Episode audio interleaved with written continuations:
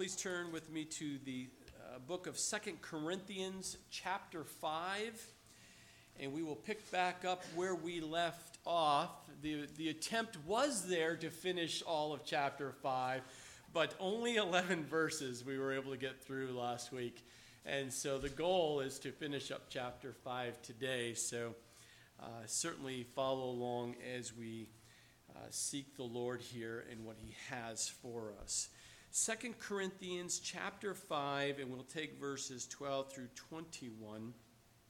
The message today is not part two from last week, actually, a very much more focused here on 12 through 21 on the ministry of reconciliation, and you will see that come to light as we go through here. Now, if you remember in the beginning of chapter 5, uh, Paul started in his letter here um, about what really motivated him to be faithful in the ministry. And he was writing to the believers in Corinth about what he was really sharing from his heart, the things that were going on. Because if you remember, there was many um, uh, Judaizer religious leaders uh, and others who were coming against Paul and his ministry, and they were trying to discredit him and really question his apostleship and question who his, his motives and question what his purpose is and how can this be and the way things are working out. Look at this man. What, is he, what does he have to offer based on the outward appearance versus what his heart was on the inward? And we will see he'll continue in that same theme here in the remaining of the part of the letter here, or what we refer to as uh, chapter 5. But we saw a few things in the beginning of chapter 5. The motivation that Paul, what, because we have to ask the question how does this man get uh, beaten almost to death and, and shipwrecked? And, and you go on a litany of things and persecution and hatred and, and dissension outside the church, inside the church. What keeps a person going out there day after day serving his Lord and serving others? What drives someone to do that? It's not one of those self motivation, self talk moments, because try that for so long. But Paul outlined a few things right in the very beginning. I'll, I recap a little bit for you here, and you can kind of follow along. In verses 1 and 2, he said that the fact that your body is just an earthly tent. This body that you have is just earthly, it's temporary, it is not for eternity, it's only for the purpose and design for where you are right now, and you're just pilgrims here on this earth. It's you're just passing through. So don't put too much your roots deep within and don't start pouring the pillars and the cement pillars to think that you're going to be your life is going to be the way it is the rest of the way you've designed it. I know you have a custom home built in your own mind. But when you sit there and have a mindset that you're going to build your life the way you want it and however you want it, wherever you want it, you are going to be very sadly mistaken because that is not how God works. God says you're, it's just a tent. It's temporary. But the promise that Paul was holding on to is a future hope. He says in verse 1 and 2 the fact that it's, yes, it's an earthly tent, it's temporary, but I am going to build a new house, a, an eternal body, a body I'm going to, when you're absent from this body, you'll be in the presence of the Lord, and you will be given a new body that is designed for eternity. So Paul was holding on. What motivated him day by day getting up every morning was a future hope that this body of his was going to be replaced with an eternal body that God designed. If you see in the scripture, no human hands touched it. Only God designed that eternal body for you. Here in this place, people want to credit all the time. Which plastic surgeon did you use? It was perfect. Can I go to that person? What, what makeup did you use? What, what, what foundation does you use? What, where did you work out? And how much have you been working out to get the body that you've gotten? See, people can take credit for the earthly tent. But God says, oh no, the house that I have for you is only going to be designed and built by me, and it'll be perfect. What a future hope to hold on to, especially for us who are a little on the older side of the tent side is a little older and worn out. I hold on to that every day when I snap, crackle, pop. Lord, please keep the tent up until you take me home. You know, that's all I ask. We also see in verse 5 that Paul had a present help, not only a future hope, but a present help by the Holy Spirit Himself. Because He says, Those of you who trust in Jesus Christ as your Lord and Savior will be given the Holy Spirit and you'll be sealed for eternity. You have the power of God living within you, the, the living Christ living inside you to seal you for eternity. That is incredible help. So if you don't know where to turn in for your help today, you don't have to look to your left or to your right. You just have to call out the, the mighty name of God. He's right there with you. And that, that present help of the Holy Spirit is what brings you through because it's that promise, as we see in verse 5, that seal of eternity that is like a ring, uh, an engagement ring. God has put a ring on your finger and says, This is to show that I'm coming back for you as my bride. No worries. I've sent someone to help you until I come back and bring you home to me. What a promise you can hold on to, regardless of the storms you find yourself in, regardless of what you think is going to happen in your future and the uncertainty. You can hold on to a very bright future of hope that God is going to come back and give you a new body and take you home, but He also is going to come back to you because you're His bride and He is not going to let you. The third thing we saw that Paul's confidence, motivation, and, and to continue to faithfully serve his, their, his Lord was the confidence in our walk by faith. Because the fact that we know in the presence, we will be in the presence of the Lord in heaven, verse 8. When we're absent from this body, we have a guarantee we know exactly where we're going once we leave this body and from this earth. There is no question in our minds. If there is a question in your mind, then you need to ask yourself Do I have a personal relationship with Jesus Christ? Not a religious relationship. I'm not talking, oh, I go to Calvary Chapel and that's why I know I'm going to heaven. Oh, no, no, no, no, no. That's nowhere in the scripture. Oh, I was born and I was baptized as a baby and I was. No, no, no, no, that's not scriptural. Those who put their trust in Jesus Christ as their Lord and Savior will be forgiven of their sins and have eternal life, the Bible says. It's by faith alone, in Christ alone, and there is no other way. And when that happens, you know when you're absent from this body, you will be where? In the presence of your Lord and Savior with a new body, with a glorious future, with no more worries, pain, suffering. It's going to be a great thing. The next thing he saw in verse 9 is the goal in life. Paul's goal in life, or he refers to it in verse 9, his aim was what? Every day he woke up, his aim was what? Is to please God. Please God in what he thinks, what he says, what he does, how he treats other people. God, does that please you? No. Then you stop immediately. How do I stop, Corey? I can't stop myself. Then cry out and ask God because He, if you're a child of God, the Holy Spirit empowers you within to stop. You must cry out to Him and ask for the help, and He will help you. The Bible also reassures us that He gives you a way out. In any situation you find yourself, good or, you know, in good, great, but in bad, He gives you a way out. He keeps you from the, you know, from sinning. Temptation will come, but He'll empower you to keep you from sinning and get you out of, of out of uh, the situations that you need to be out of. But pleasing God every day was Paul's aim. In verse 10, we see one more the receipt of rewards. He knew that every person, every one of us, are going to go to heaven and you are going to be faced Jesus face to face.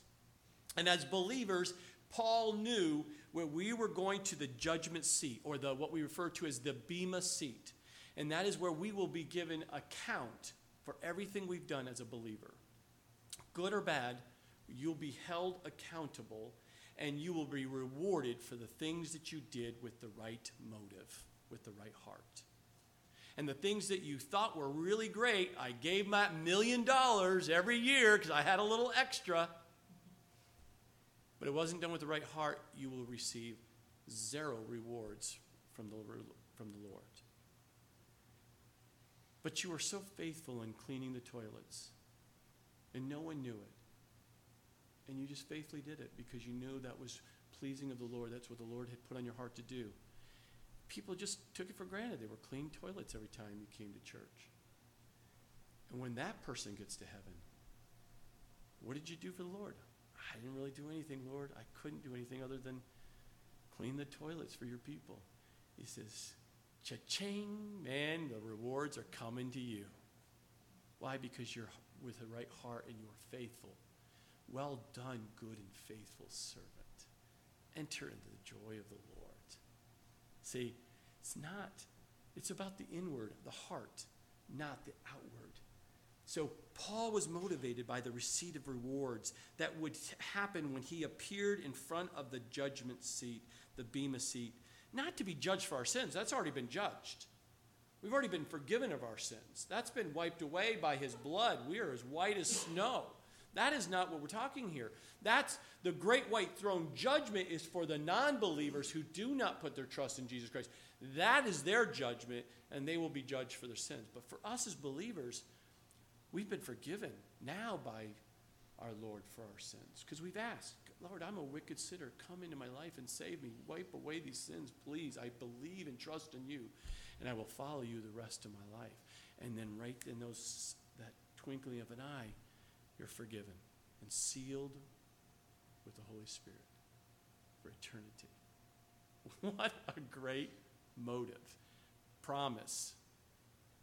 What a way to wake up every morning and know that you're forgiven and you're just wanting to please your Lord and just be about his business wherever he takes you. What a great thing that Paul understood. And in verse 11, he says there, Paul, knowing therefore the terror of the Lord. So we see another one, a sixth reason why Paul was motivated by the terror of the Lord. Not the fact that the Lord was coming back. He hadn't had the fear of the Lord because uh, he was going to be judged. The terror of the Lord or the fear of the Lord was the fact that he understood what was going to happen to those who had not given their life to Christ yet. So he understood the terror of the Lord. So he says, We pers- persuade men. That's what motivated him every day. He knew there were brothers or sisters or neighbors or co workers, people around him who did not have a personal relationship with Jesus Christ, and he motivated him because of the fact that they were going to be judged, that they went out to share the good news that they could, did not have to be judged. They could be saved and receive salvation, the free gift from God. That's what motivated him. Knowing that this world was going to hell, and if he didn't go out and do his part and persuade people to know the good news of who Jesus Christ is, that he couldn't sleep without doing that. It motivated him. Knowing that that was the right thing and good thing to do. He had the desire to reach others. And I do hope that's your desire as well. That you recognize that, that wonderful free gift of salvation you received. That it will motivate you and me to go out and reach others that do not know that truth. I pray that it is because it certainly was Paul's, and he certainly, Paul was teaching those believers in Corinth. Now we pick up here in verse 12. It says, For we do not commend ourselves again to you, but give you opportunity to boast on our behalf, that you may have an answer for those who boast in appearance and not in heart. So, one of the problems that the Corinthian believers had was that they they liked those who, and they glorified and they paid attention to those on the outwardly religious view. Look at this religious person. Look at how they're clothed and how they carry themselves. Oh, don't they seem so holy the way they talk and the way they carry this in themselves? But Paul was saying to him, it is not about the appearance. It's not the outward that we watch and look, it's about the inward, is what we see. That is what we're looking. What comes out of their mouth? What comes out of their actions? What are they what are they doing? Not what they look like. And Paul says, if you look on the outwardly, you would look at me, Paul, you would look at me and say, I have nothing to offer. The man was beaten. He was probably limping and, and scarred and all kinds because of the beatings and the stoning that he went through for his faith in Jesus Christ of sharing the good news to those around him. He had such a burden for his people, the Jewish people. He had such a burden for the Gentiles. That's where God sent him out. And but these people didn't receive him. But why should we be surprised? Because people did not receive Jesus when he was here on this earth. So why would we go out there representing Jesus think you're going to be received so freely? Without persecution, without challenges, without testings, and without physical and mental challenges. And so he says, Yes, you can look at my life, and if you look at my life, how can you glory in this look? Because I'm pretty messed up outwardly. Some of us can sit there and say, I don't look very good outside because the drugs have really taken a toll on me. The alcohol has really taken a toll on me. My loose lifestyle, sleeping around, has taken a toll on me. My stress and anxiety and worries, because I worry all the time, has taken a, te- a, a toll on this tent. So, of course, people have a tendency to look, oh, he looks good, she looks good, she smells good, she looks, oh, that's the person we're going to bet on, that he's going to take us to the hill. So many times in the Christian world, you see this little old janitor who's been serving faithfully for 20 years, doing what he's called to do, and, and comes to the Lord after at the age of 70 and is like, no one really, oh, that's interesting, but pays no attention. He's worn out, physically been, you know, really worn out over the years of doing janitorial work. But all of a sudden, this young person and a celebrity and a singer and from Hollywood, and this person says, "Oh yeah, like Jesus," and it makes headlines. Why is that? Because, like Paul says, everyone looks on the outward appearance and not on the inward heart. Paul says, "No, no, no. We don't commend ourselves. We don't draw attention to ourselves and what God has called me to do. It's not what I'm trying to do. We're giving you opportunity to boast on our behalf. Look what God has brought me through this. Three shipwrecks. Don't you think that's a pretty cool thing to tell other people what God is faithful to bring me through? Three shipwrecks? That people stoned me and did all kinds of things against me, and God has still preserved my life to continue to faithfully do. Don't you think that you could use that to boast of the power of God in one's person's life? I'm encouraged by this statement in verse 12 because he says, Because I know that God has taken you in your own story through something that's so unique that no one of us can talk about. I can't talk about drugs. I didn't do drugs. That wasn't my sin. But some of us has, has drugs. That God can use your life and say, look what God has done through your life and re- free you from the drugs. And that will speak to thousands. Someone was greed and had so much money, and that was their sin. But then they freed them from that, and now God can use that to speak to others that have that same problem. So Paul says, I don't commend ourselves. It's not what I look like. It's not giving an opportunity to bring attention to me. I'm saying it should be an opportunity to boast on our behalf, your behalf. The fact that the fact that God is working through, and it's not about the appearance. It's it's it's it's it's really about the heart here. Paul's opponents was always looking saying, look at Paul's life. Is he really doing what God's do, you know, God's work? Because look at all these failures he's got in his life. Look at all these troubles that seem to be in his life. Look at all these weaknesses, uh, physically weakness in, in terms of the natural view of what he looks like. He must have just failed miserably in life. But Paul emphasized what? We live by faith and not by sight. We live by faith, not by sight.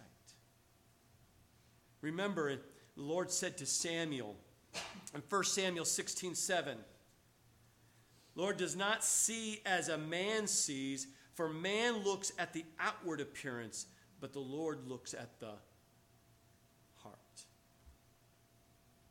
What does the Lord see in your heart today? Because we're so easily impressed by a person's image that we often do not see or care about their substance. We care about their substance. Why? Because you know and I know God has transformed you. You were empty, now you have substance. You have something to share because God has given you a message to share. It's a beautiful thing. In verse 13, for if we are beside ourselves, it is for God. If we're beside ourselves, if we are crazy, if we're irrational thinking right now, if you think the way I live my life in ministry, Paul says, is crazy or beside ourselves, it is for God, is why we do it. Or if we are of sound mind, it seems like you have got my life together and everything seems to be going really smoothly, it is for you.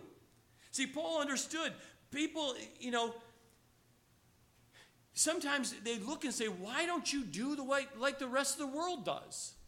You're crazy. Why would you give up your Sundays when you can have a sports day, you know, all day long?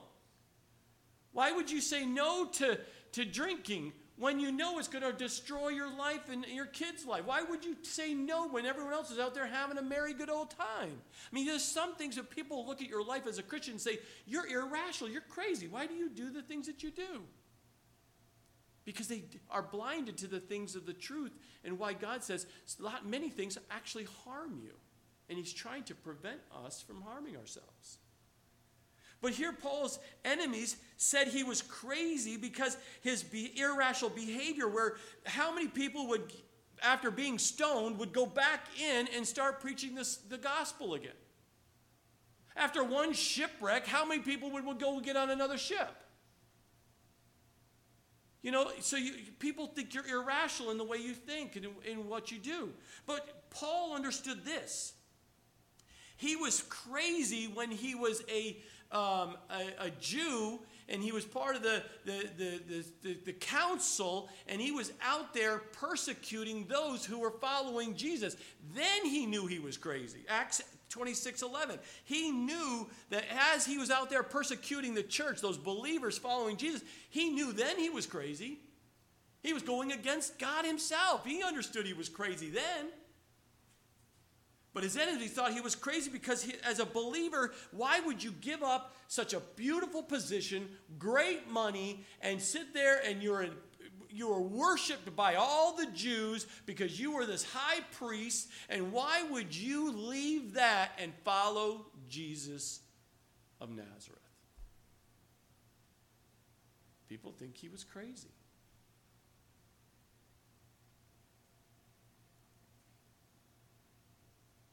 But Paul didn't get moved or stopped by the criticism of others. And we too must ignore the criticism of men.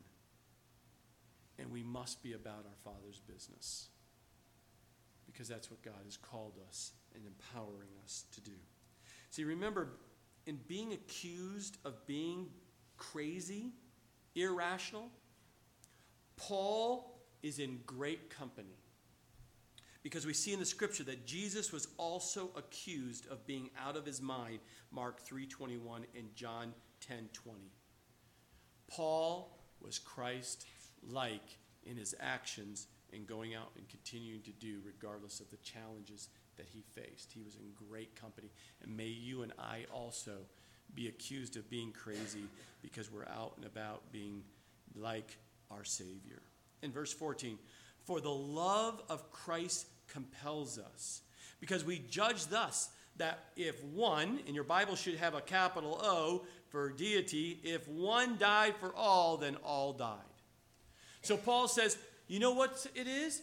The love of Christ compels us. Why do I get up and what motivates me to continue to do what God's called me to do? Because of the love of Christ, not the love for Christ. Get the words here the love of Christ, not the love for Christ. What's the difference? The love for Christ is us saying, I love you, Lord. But that's what will only will motivate you so much. What you need to understand, like Paul, what motivates you is the fact that what made it motivate you is the fact that God first loved you. You love him because he first loved you. 1 John 4, 4 19. So Paul says, I wake up every morning and remind myself, God, you love me. You died on the cross for me. You took the, my sins away from me. I'm no longer going to be judged, but I have life. I've been adopted into your family. You love me beyond I can even comprehend at days. And because of that, my response is, is I just want to please you and love you. I want to wake up my life and dedicate my life to you. That's what propelled Paul. The love of Christ. And when that love of Christ fills your life, your response is not only to love him personally, but then you will have a love like Paul and you will have a love for others. So you can always tell someone who is truly born again is because they'll talk about the love that God has for them. They'll talk about the love they have for God. But they will also talk about and do things for the love of others. Not for themselves. It's easy to love yourself. But it's you have to die yourself for you to go out and love others. That's, that's the fruit that comes from a life that lives according to relationship with Christ is you will have a love that goes beyond you.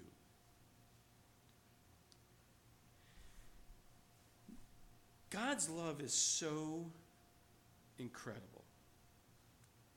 Because when you have this love, you understand that the old life that you live no longer holds you down today. He loved us when we were unloving. Jesus loved us when we were just sinners and enemies against him.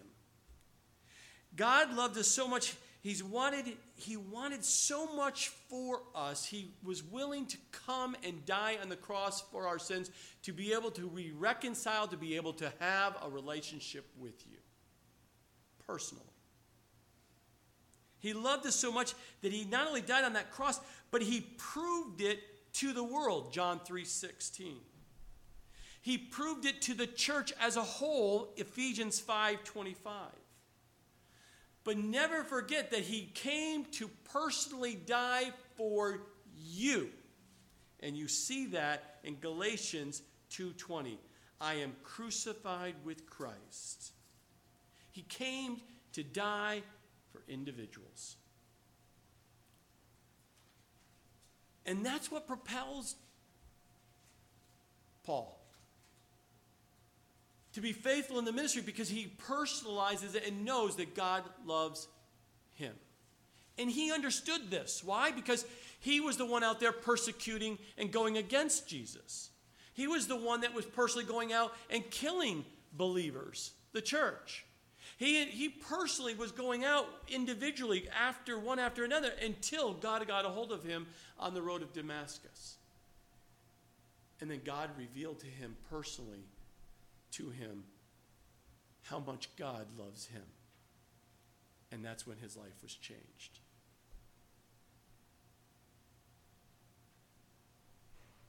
So the question might come up to you how can you have a fear of the Lord and have a love of Christ in our heart at the same time? Well, if you're a parent, you understand this. It's like a heart of a child who loves their parents, but they also at the same time respect them and their authority they have over them. You can have a healthy fear of mom and dad and at the same time love them beyond words. It's the same thing with our personal relationship with our Father. We know who our Father is, but at the same time have a love for Him because he first loved us. Verse 15 And he died for all, that those who live should live no longer for themselves, but for him who died for them and rose again. See, Paul understood that he had to be reminded daily that God died for all. He came to die for the sin of the world. He wanted no one to perish, no one to go to hell. He wanted to be able to give them a way, a bridge to a relationship with the Father. And there was only one way that was going to happen, and that's God's way. And that way was to God to send his only begotten Son, Jesus Christ, to this earth to take on a body like you and I so that he would go to the cross and die for the sin of the world. And anyone who believes in him shall not perish but have what? Everlasting life. It's a belief. But Paul understood that he God Jesus died for all that those who live, those who put their trust in Jesus Christ would no longer what? Live for themselves but for him, capital H, for Jesus, who died for them. And, keyword, and rose again. Why is that important? Why did Paul say and rose again? Why did he make that emphasis? It's because if your God is dead and is still dead, what good is that God for you? How's Buddha helping out these days? How's Muhammad helping out these days? Go down the litany of all of the gods out there that are dead, that are not alive. But our God, Jesus Christ, is alive. He was dead for three days, but God raised him from the dead, and he now sits at the right hand of the Father and intercedes for you and wants that relationship with you personally. That's why Paul says we don't live for them ourselves. Here's a, our God who was willing to die for our sins, take the penalty for our sins, and is alive and interacting and communicating with you. Why would you live for yourselves anymore except live for Him only because He's alive? Why would you worship and follow a dead God? You wouldn't. You would be beside yourself, wouldn't you, if you did that? That's irrational to worship a dead God, an idol. Why would you do that? Well, we don't worship dead idols, we worship a living God. That is why we have such joy. But the question is, is why did Jesus die for all? His death is able to save all who will come to him and is demonstrated of God's love to all, but not in the same sense that we see in the false teaching that's going on today.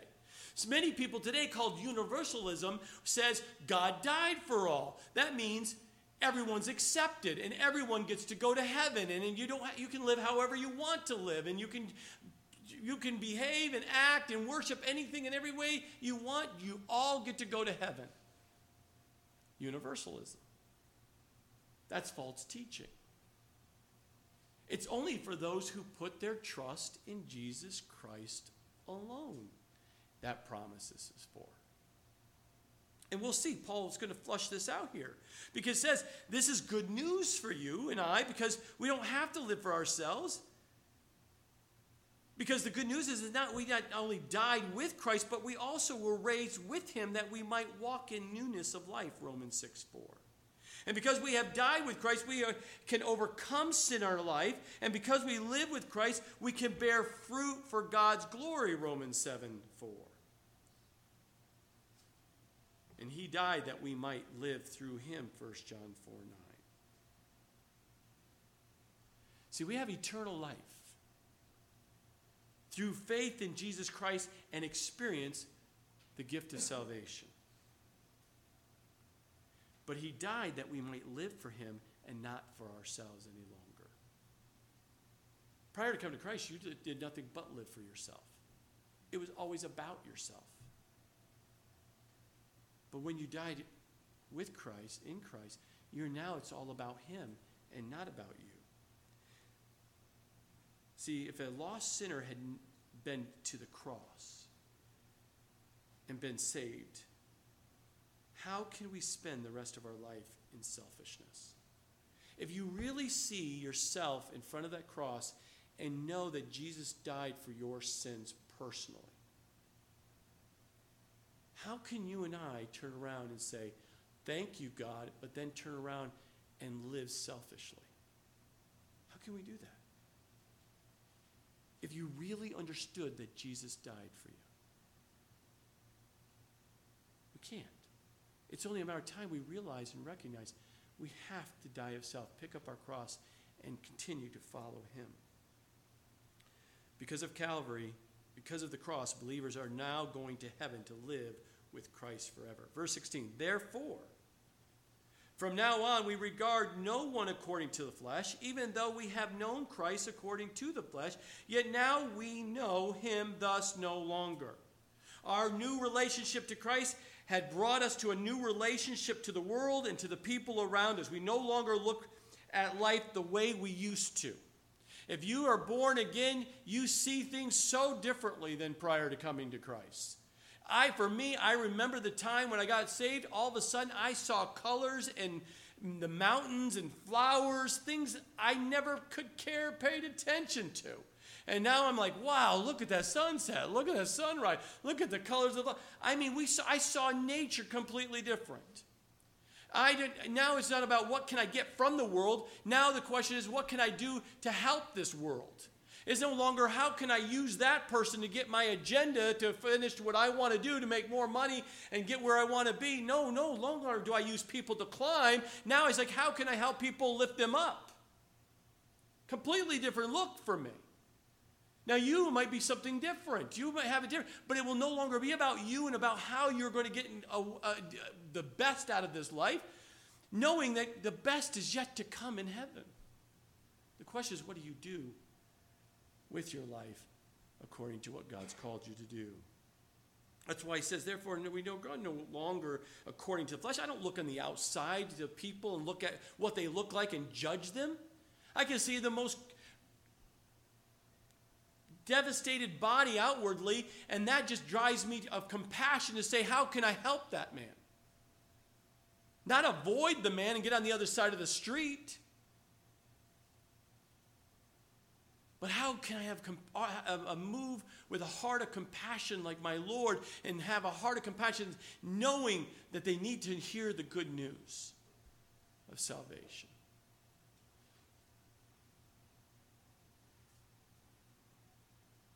See, as a result of the conversion of Paul, Paul no longer evaluated people on the basis of the externals. He understood that, right? He looked at the external. Are you, are you part of the way? Are you a follower of Jesus Christ? Yes. Okay, I'm going to kill you. That's how he used to look. Now he's out there actually almost being killed multiple times to reach the people.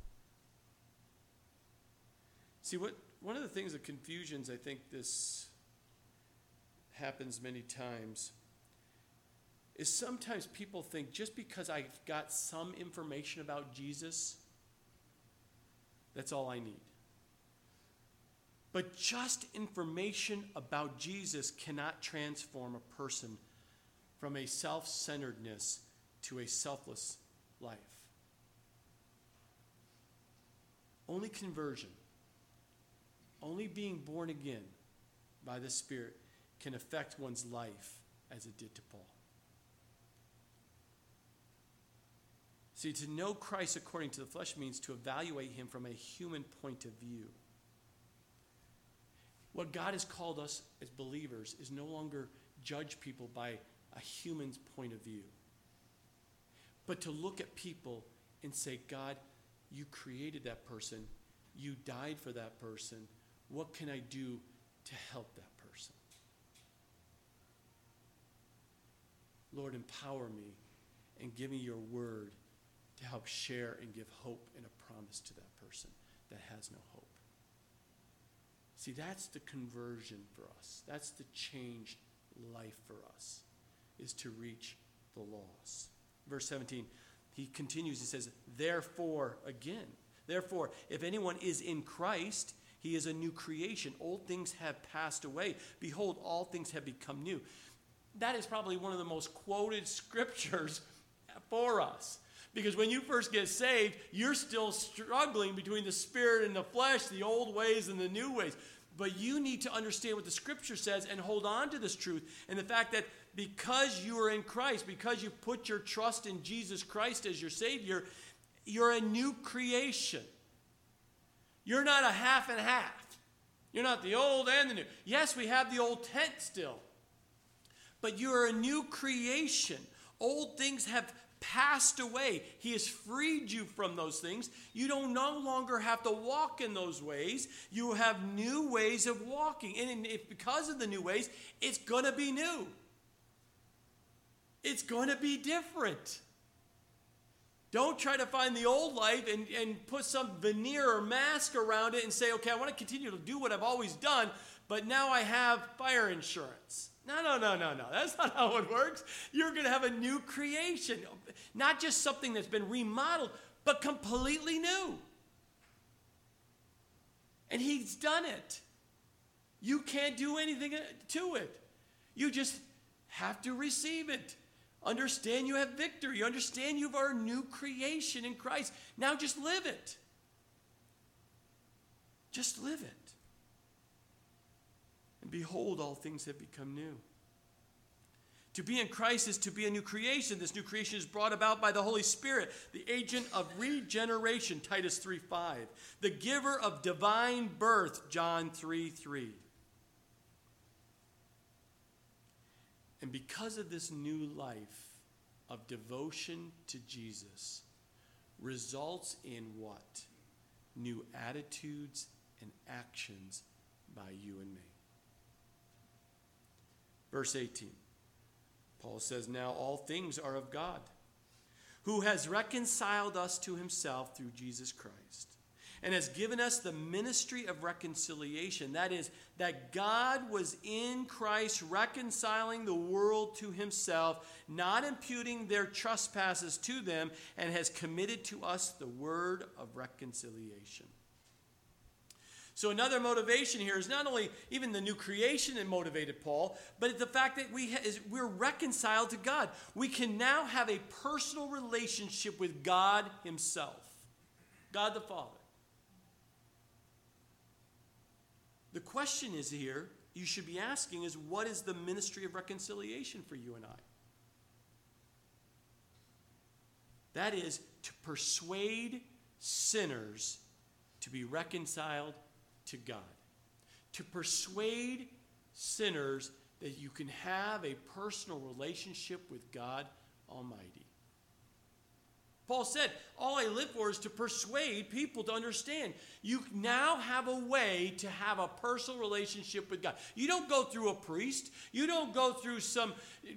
Some position and kneeling and praying a certain way to the east or to the west or looking at your navel and meditating. None of that's going to help you. But having a personal relationship with Jesus Christ is the bridge over the gap between God the Father and man. He says, I am the way, the truth, and the life, and no one comes to the Father except by Him, Jesus Christ. There is no other way to have a relationship with God. So Paul is sitting here and saying, God has done his part. He's reconciled. He didn't have to reconcile with man, but he chose, he loves you so much, he created you, he reconciled by sending his only begotten Son pay for the penalty of the sins of the world. He's there. Now man has their part. Will you and I choose to receive or choose to follow, trust Jesus Christ as the way? Or do you think you're going to do it? Man tries. It's called religion. Religion is this man's weak attempt to be reconciled to God in their own efforts and ways which will fail. Ephesians 2 8 and 9 says, For by grace you have been saved through faith, and not of yourself. It is the gift of God, not of works, lest anyone should boast. So if you think you can pray, pray more, read more, give more, fellowship more, I, but I'm, I'm going to I'm to really work hard today, and I'm going to get rid of everything I've ever done bad, and I'm gonna, and you think you can earn your way to heaven, you you do not understand the scriptures. There is no other way except putting your, your trust in Jesus Christ and follow him. And you should be saved.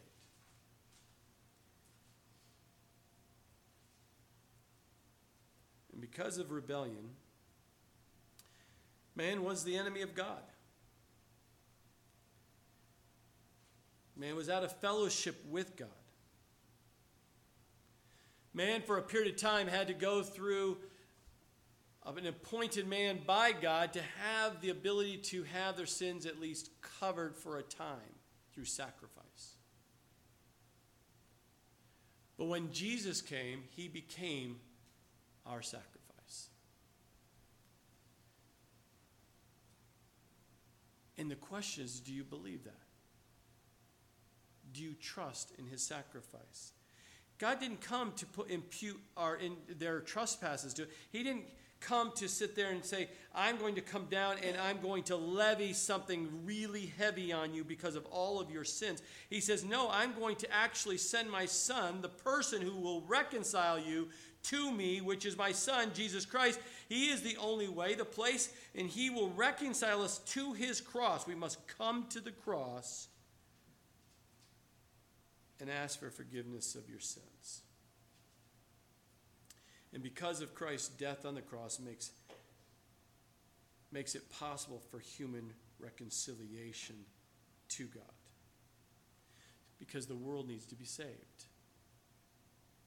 It needs to be reconciled to God.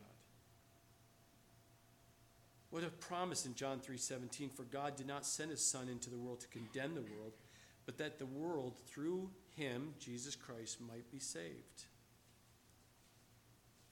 See, when Jesus went to the cross, all of our sins were imputed to him. All of our sins were placed on his shoulders, was put on his account.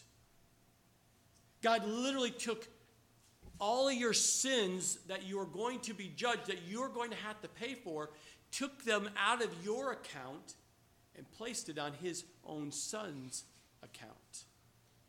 And then when Jesus died, it paid that sacrifice, the, the, the sinless lamb, the spotless lamb, died on, those, on the cross, took his blood, took all the sins of the world away. Because Jesus was willing to do that for you and for me.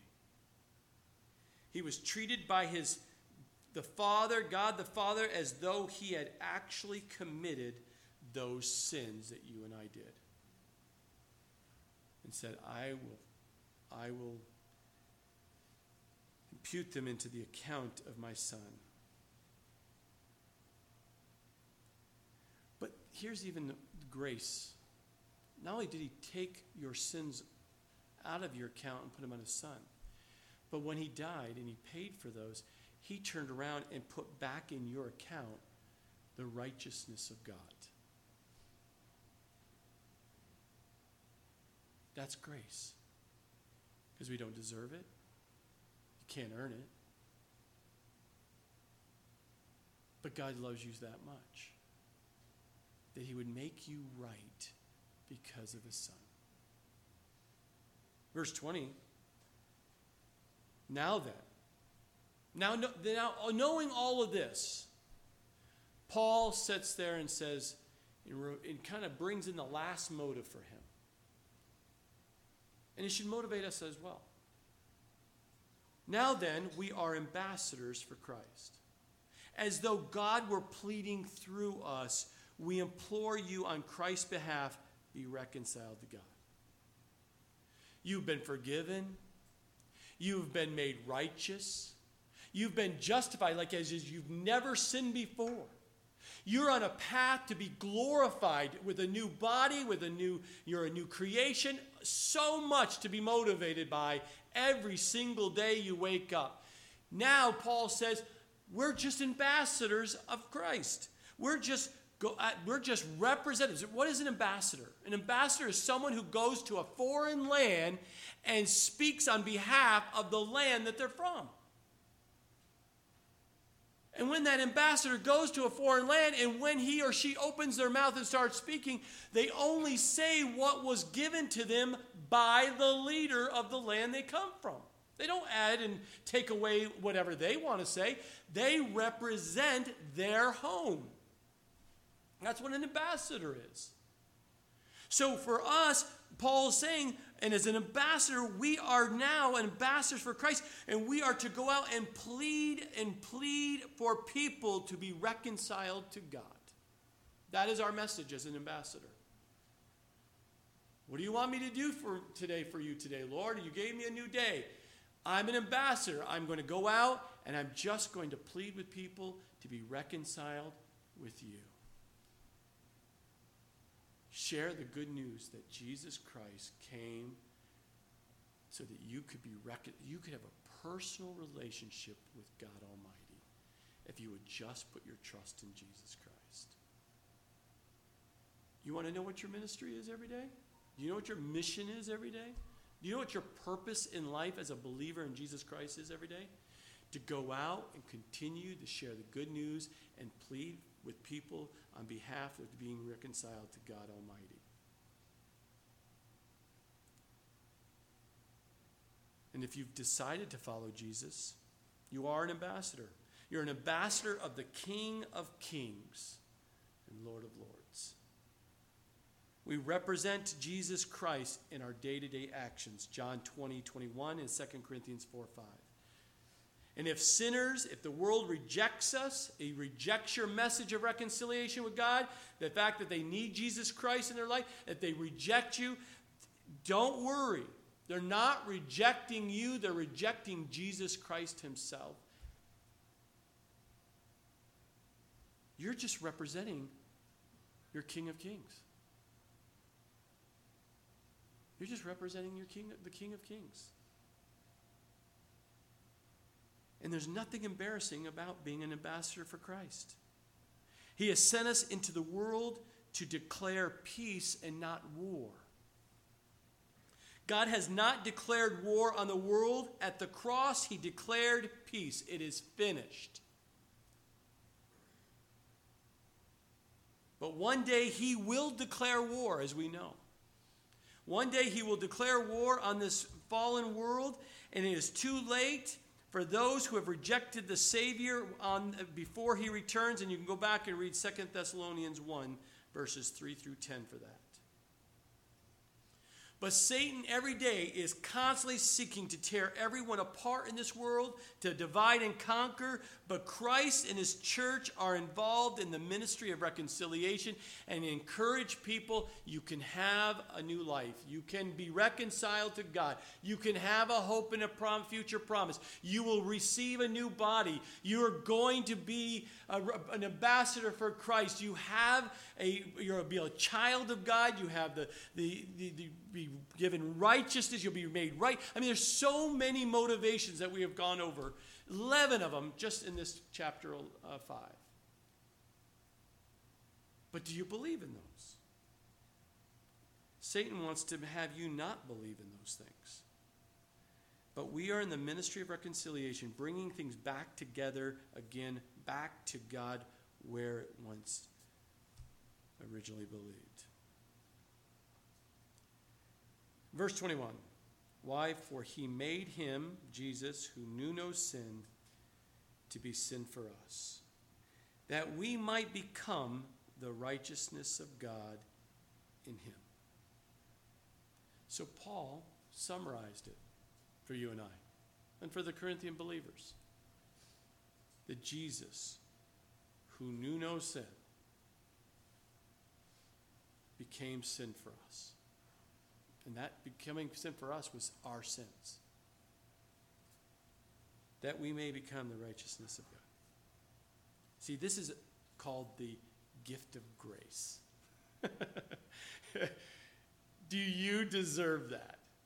That God Almighty would pay for the penalty of your sins. Do you deserve that? Absolutely not.